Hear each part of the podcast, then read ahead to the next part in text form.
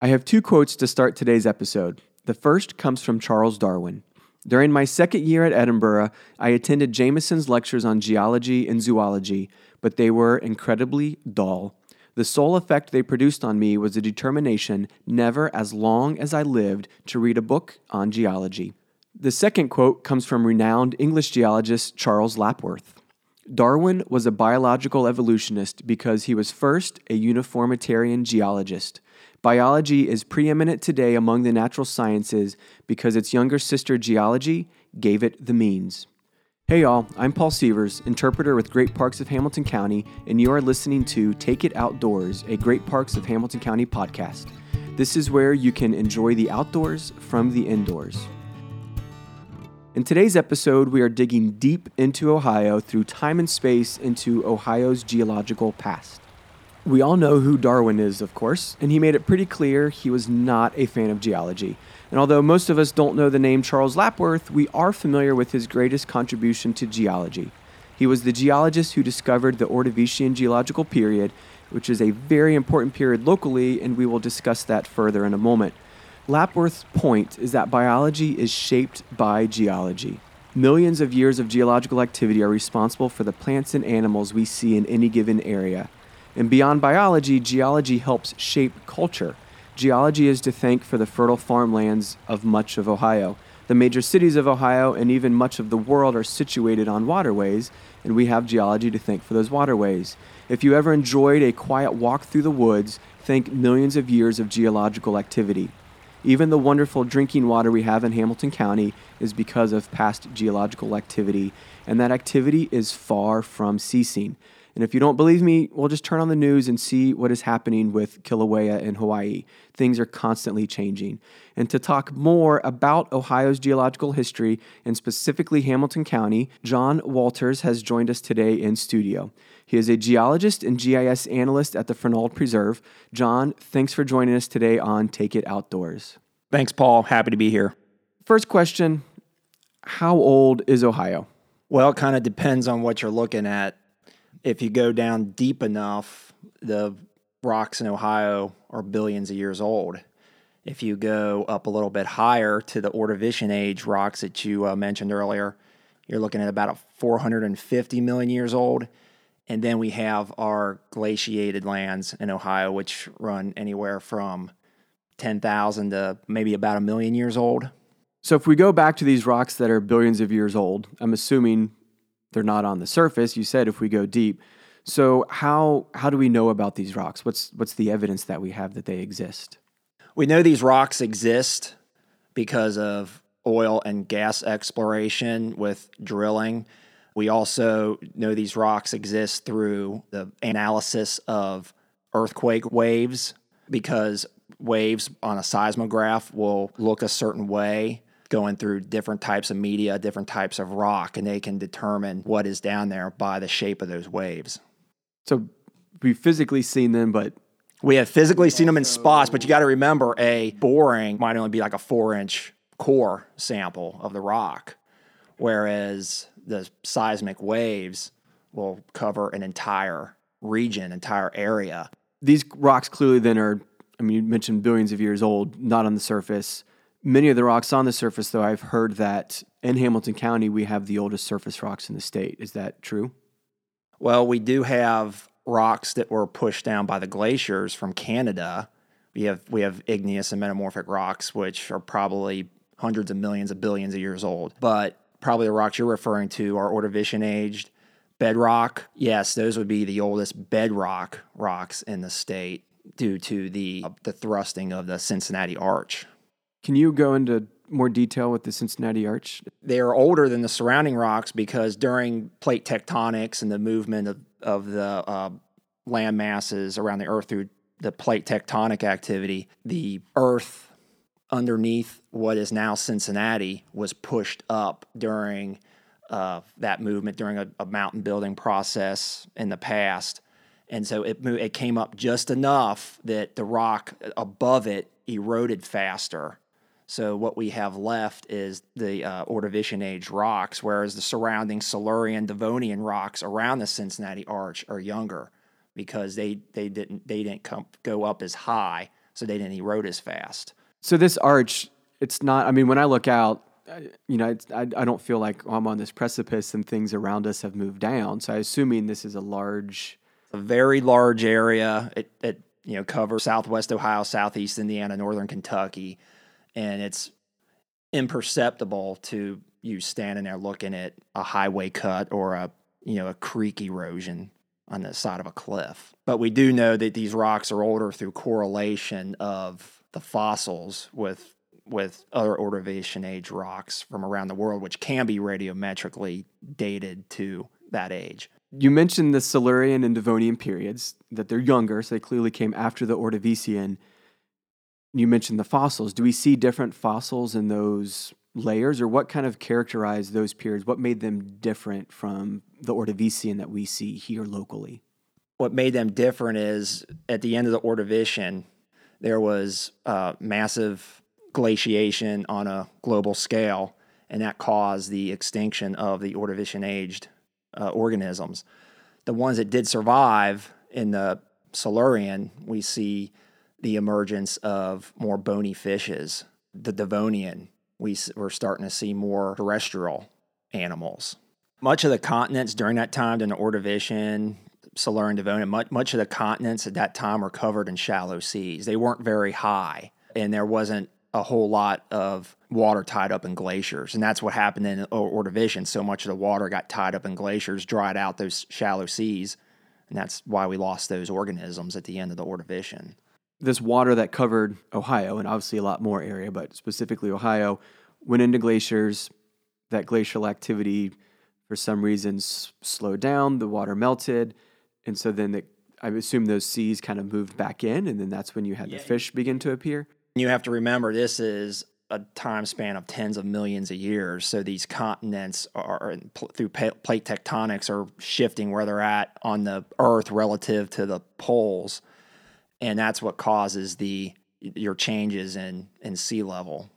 So after these, I mean, seas, you have seas and glaciers, seas and glaciers. It seems like after this, I mean, we you mentioned the Ordovician, you mentioned the ice age that we're familiar with. What was going on in be in between? We don't know for sure, but it, there could be more deposits falling on top of the rocks that we have here now. But then, you know, like like I said earlier, when we had the Cincinnati Arch rise up, the everything that deposited on top of that eroded away. So we don't have any record of of what eroded away because there was nothing left. So we have evidence of the Ordovician period over 400 million years ago. We have a long period of millions of years with no evidence, so we have really don't know what was going on. But then on top of that, we now have evidence of glaciers that were here during the Pleistocene. So what is the evidence? How do we know that there were glaciers here?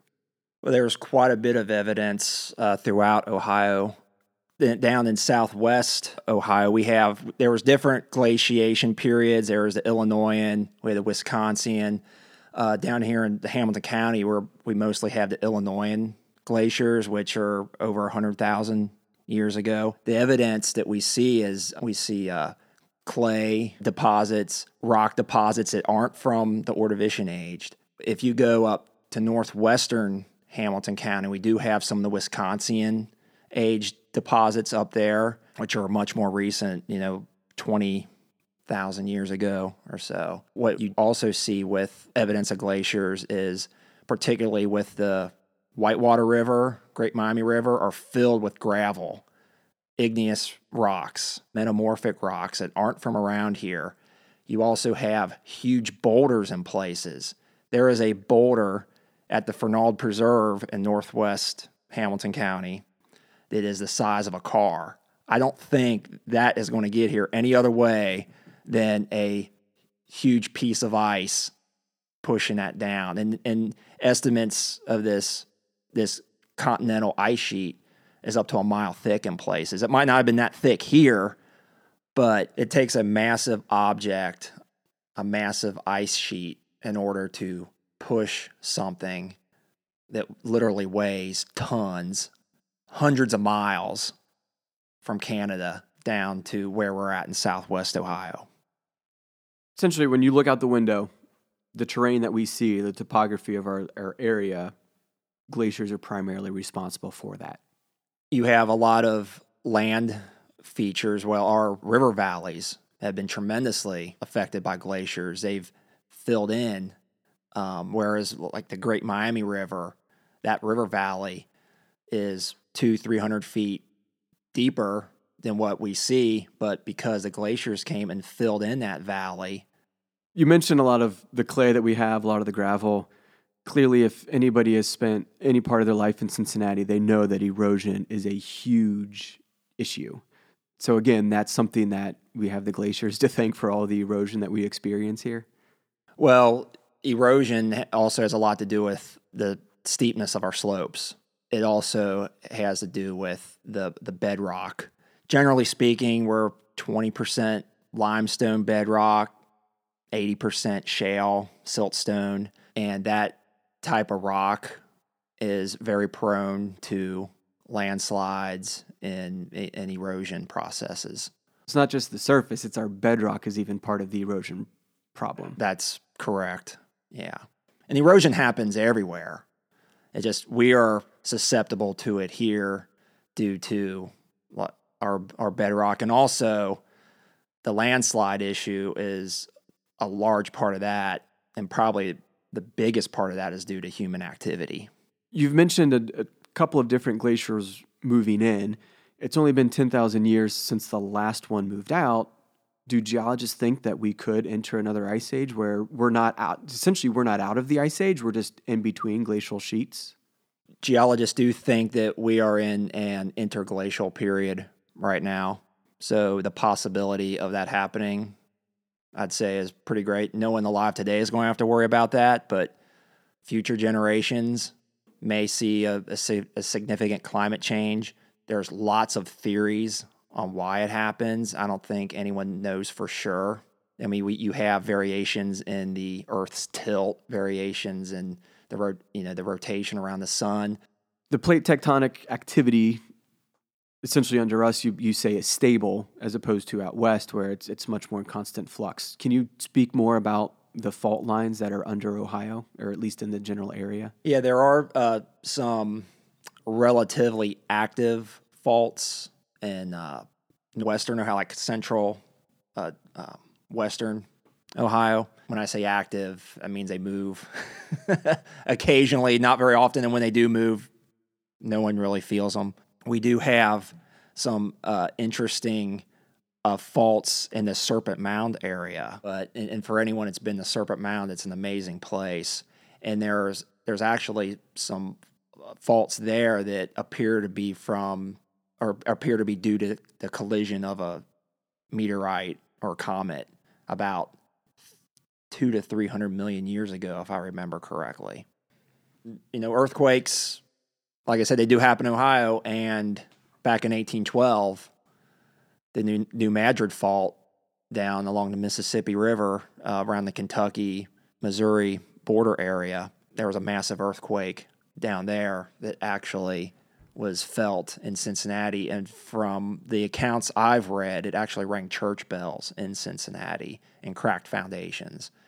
And that's several hundred miles away give you an idea of the power of that quake, which is thought to have been the most powerful earthquake ever to hit North America in recent history.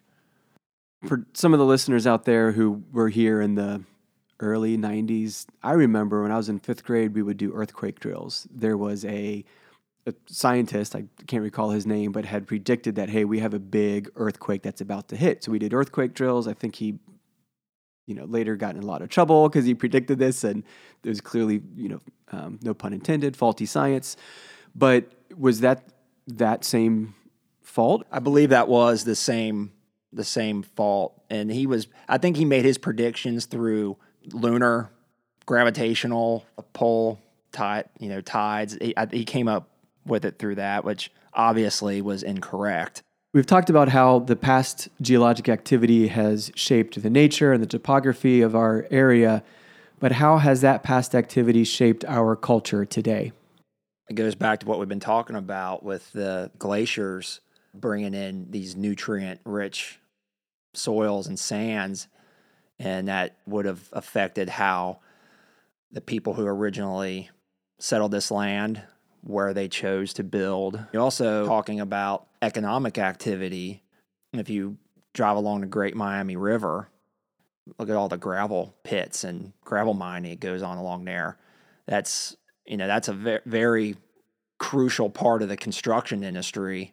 That's a direct result of the glacial activity. And the, the other thing that glaciers brought down too was very good, clean groundwater.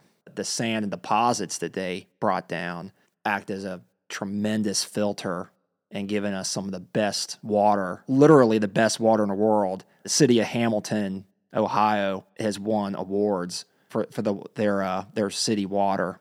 When we travel kind of anywhere in this area, especially on you know, interstates and highways, we see these huge cuts through hills. And I just see these layer after layer after layer. They change. Sometimes they some jut out more, some go deeper in. Is that showing this millions of years of activity? if you look at those layers, you can see the changes in sea level by the types of rocks. Where when you have the shale layers, which are the, the ones that are real crumbly, those are basically clay based rocks. Those form in a deeper, more calm water ocean. And that shows that the water was deeper at that time. When the water was shallower, you have your reefs and stuff, and that's where your limestones in that form. You have a different type of environment which allows for different animals to thrive. Whereas you look in the shale layers, you're not going to find nearly as many fossils as you will in those limestone layers. And the thing that's interesting about some of these limestone, or even even the the I've seen in like siltstone, which is like a real fine grained sandstone I've seen in, in, local rocks is you you'll see like ripple marks in in some of these, which that that is showing you one moment in time, 450 million years ago, just on that day, something preserved for all that time. And some of these rocks, you go break them open, they haven't seen the light of day in 450 million years. That's the first time those organisms inside that rock, those fossilized organisms, that's the first time they've seen sunshine in 450 million years. Think about what's happened during that time. The Earth's rotation has slowed down during that time. The days are longer than they were back then. There's more oxygen in the air than there was back then. Dinosaurs have come and gone, woolly mammoths, and the humans humans have been here at the very end for a speck of a moment during that time.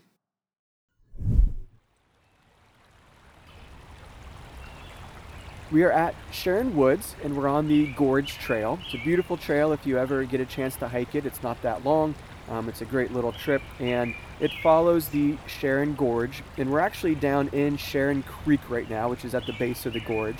And I am with Angela Marzi. She is an interpreter in the East region here at Sharon Woods. She's met us down here today to talk about some more specifics on what we see when we go out looking for rocks in southwest Ohio.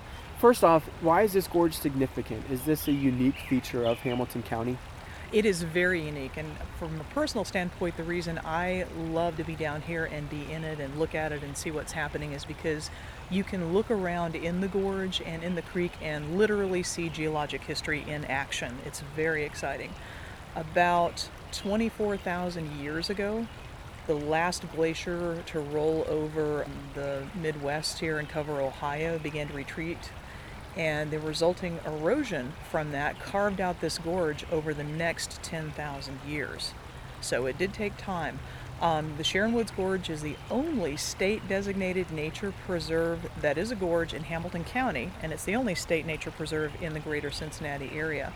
If you want to find something that's even close to this, the nearest one to us is the Caesar Creek Gorge in Warren County, which is about 35 minutes away as the crow flies or an hour with average traffic. That one is about 180 feet deep. Ours is uh, right at 100 feet deep in its deepest part. I hear the word Ordovician thrown around a lot when speaking of fossils and speaking of this area in general. What is that referring to? Okay, it refers to the Ordovician period, which was 488 to about 444 million years ago. It was the second period of the Paleozoic era, and the word derives from the Latin word Ordovices, which is an ancient Celtic tribe in North Wales. So it's a specific geological period of time. Yes, yes, based on the rock formations and the fossils that we find in there. Let's get in a time machine then and go back, say, 450 million years ago to this Ordovician time. When we step out, what are we going to see? When you think of this area, look around now, and if you look at the gorge now, you see some uh, moderately mature, middle aged uh, hardwood tree mixes. You see a lot of ground cover plants. Obviously, we can hear a lot of birds a lot of reptiles and fish activity in there. Way back 488 million years ago, think beachfront property. This whole area, the Ohio Valley, was covered by a warm, shallow saltwater sea, less than about 100 feet in average. Um, apparently, there were a lot of large and very active volcanoes in this area at that time. And I don't know if you remember the eruption of Mount St. Helens back in 1980. I know that was quite some time ago. But based on the amount of ash that geologists have found in the rock layers from that Ordovician period, those volcanoes spewed out about 5,000 times the amount of ash that was produced by the Mount St. Helens eruption. So, very active time geologically. There were no reptiles around at this time, no amphibians, no fish, no birds. It was the golden age of invertebrate life. So these invertebrates, is that the fossils that we find now? Yes, those are the fossils that we find in our creek now. The layers that eroded back when the Wisconsinian Glacier began to recede took out all of the most recent fossil layers, and what we're left with now are those most ancient creatures. All these had no backbones, no bony skeleton, no cartilage, uh, all had exoskeletons. And the interesting thing is, everything that we find pretty much in these Ordovician period fossils are the ancestors of animals that we have existing in the creek today. One of the rarest is, of course, the trilobite. And in fact, Ohio's state fossil is a species of trilobite uh, known as Isotelus. And this is one that uh, they have found fossils up to two feet long. So it's one of the larger trilobites. Its closest living relative now is the horseshoe crab, which you've been over to the Newport Aquarium. They have those in their touch tanks. So trilobites uh, were arthropods, and we have quite a few modern arthropods living in Sharon Creek now. Uh, in fact, I would dare say they're probably one of the most common creatures that we find when we go creeking for our programs, and you may know them better as crayfish or crawdads or crawfish. Wait, so crayfish are descendants of trilobites? Yes, yes. They're all in that arthropod family. And arthropods cover everything from spiders to crabs crayfish, centipedes, any of those uh, things that we come to know now as creepy crawlies, but that aren't insects, true insects, because they have more than six legs. So, specifically, what types of fossils or what animals then lived here in that time? All right, so we had the full gamut of these marine uh, invertebrates, everything from scavengers and filter feeders to uh, a pretty impressive top predator species that we find too. By far, though, the most common are called bryozoans, which are ancient ancestors to our modern branching corals. They're so prevalent uh, in some of the rock formations that if you pick up a rock, it can almost look like that rock is completely filled with very slender bone fossils. And usually, when a kid brings me one when we're doing a program, he says, Look, I found all of these dinosaur, little dinosaur bones uh, in this rock, and those are those pieces of branching coral. We also find um, brachiopods, which are ancient uh, clams and bivalve animals, and also uh, another type of clam called a pelecypod. Uh, we find a little filter feeder uh, called crinoids, and I'm sure you're familiar with Finding Nemo. Nemo lived in, an, in, in an anemone. Um, but the anemones are the modern descendants of these ancient crinoid filter feeders. And if I had to say what they look like um, back in the Ordovician Sea, it would almost look like someone took a large feather duster and stuck it handle end into the seabed because the crinoids had a long stem that came up and then almost feathery appendages on the end that were the filter feeding portions. We don't find those feeding appendages because they were soft tissue, so by and large those decayed away and didn't uh, didn't become fossils. But we find evidence of those stems, and they can be as thin as a pencil lead, or we have found pieces of crinoid stem uh, the diameter of a quarter. Um, another one that we find are evidence of our top predators. Now, again, we had no fish, so we didn't even have sharks at this point um, back in the Ordovician Sea, but we had a squid and octopus ancestor called the cephalopod. And the cephalopod could, uh, it looked kind of like a, an octopus stuck into an ice cream cone. It had a very tapered uh, shell that came to a point, and then the tentacles and the soft part of the cephalopod extended from the other end of the opening of the shell. And we have found shell remains that were roughly nine inches long from small ones. They have found um, remains of the cephalopod shell that were up to nine feet long. And when you think about that, with a nine foot shell, there were probably another 15 to 20 feet of cephalopod tentacles that came out of that. And these were the top predators of the Ordovician Sea. These were the active hunters. Um, they were definitely top of the food chain. And that's pretty much all that we find in there. Any rock that you look down at at your feet is almost guaranteed to have some sort of fossil in it. You mentioned that whatever fossils may have been developed after this Ordovician period have been essentially washed away or grinded away. I'm assuming then we don't find dinosaur bones anywhere in this area. We really don't. Um, it's interesting that in the Cincinnati area we have found the very oldest and we found the most recent as far as the fossil record goes. But that in between era, the dinosaur fossils, we really don't find in our area. A lot of that has to do with the erosion from the glacial meltwaters. Uh, back in back 20,000 24,000 years ago. So the Wisconsinian glacier was just the most recent, but we had three glaciation periods prior to that. And with that, when those glaciers started to recede, also came erosion.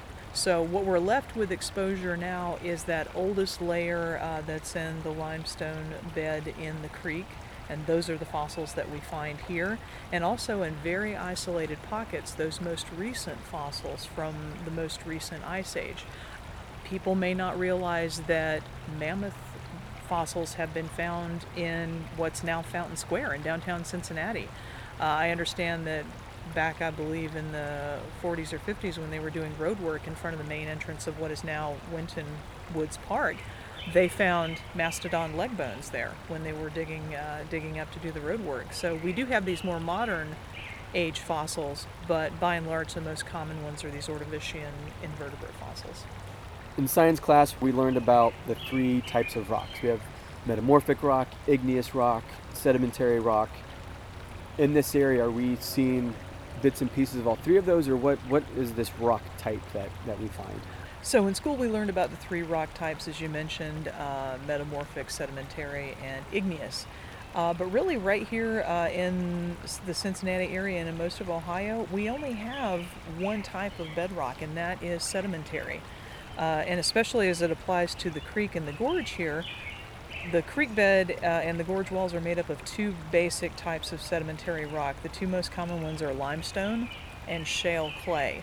And as we look at some of the waterfall features in the creek here, you can can you definitely see the the lines of the sediment layers that have laid down. It Yeah. almost looks like there are thin layers of really hard rock, and then there's that kind of softer looking gray rock in between. The hard, thin layers that are more brittle, that's the limestone, and that's mostly calcium carbonate uh, built up, and that's the layers that we find most of the fossils in. That kind of gray clay looking is shale clay, and that is softer. It tends to erode uh, faster than the limestone does. And that's why on a lot of our waterfalls in the creek, you'll find uh, limestone ledges that are broken off and have fallen down since the softer layer in between uh, has eroded. We like to call it the ice cream sandwich rock rock layers because that softer layer, uh, which you think of as the ice cream, is the clay, which erodes faster than the, the thinner cookie layer that the limestone represents. And uh, it's perfect for uh, fossil formation. Uh, these were layers that were laid down and the animals that died in them in that Ordovician seabed, and time and heat and pressure compressed them into rock. And the minerals that make up the fossils themselves are a little denser than the limestone rock. So when the layers are exposed, the rain and uh, water rushing over them from the creek erodes the limestone surrounding the fossils faster than the fossils themselves. And that's why we find a lot of these fossils just laying right out in the creek, not even embedded in rocks. And we can just pick up a piece of coral, or uh, another form we find is a brachiopod, which is an ancient clam. And we do have freshwater modern mussels in the creek now, so we'll just find these fossils laying on top as well as embedded in the rock. I'm not a native uh, Cincinnatian. My husband and I moved up here from western North Carolina about 20 years ago. And in the southern Appalachians, our main bedrock is not a sedimentary rock, it's a metamorphic rock, uh, granite, and that is the basis for the mountain range that we have down there. So it's a very hard wearing rock, there's very little erosion taking place there.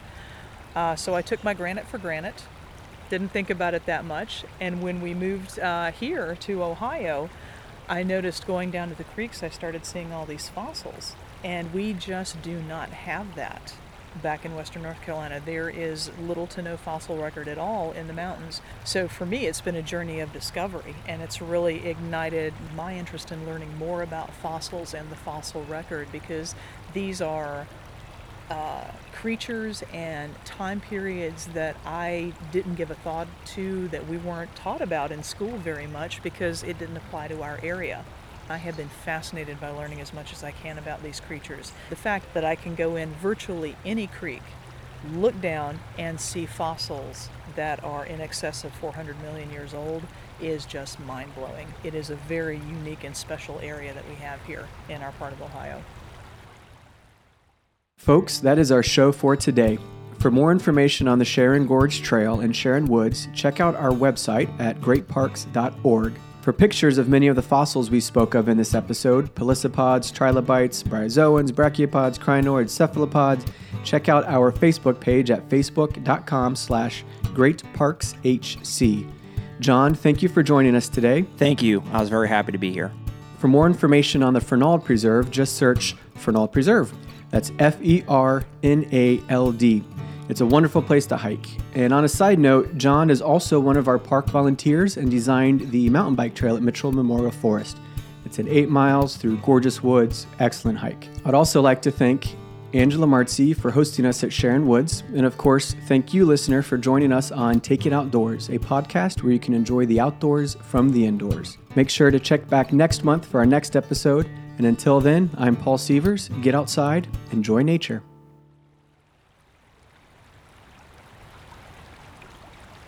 This is now our fifth episode, and I would be remiss if I did not take a moment to thank the many people who make this podcast possible. Thank you to our marketing department who greenlighted this project and pushed it to the masses Jennifer Sivak, Nikki Farrell, Lindsay Combs, and Becky Ozinski. Thank you to Amy Rail and Suzanne Roth for giving me the time to put the shows together. And finally, a big thank you to Tony Strader. He is the man behind the curtain, recording, editing, posting, scheduling, producing, and so much more. This podcast would not be possible without any of these people. So thank you, thank you, thank you.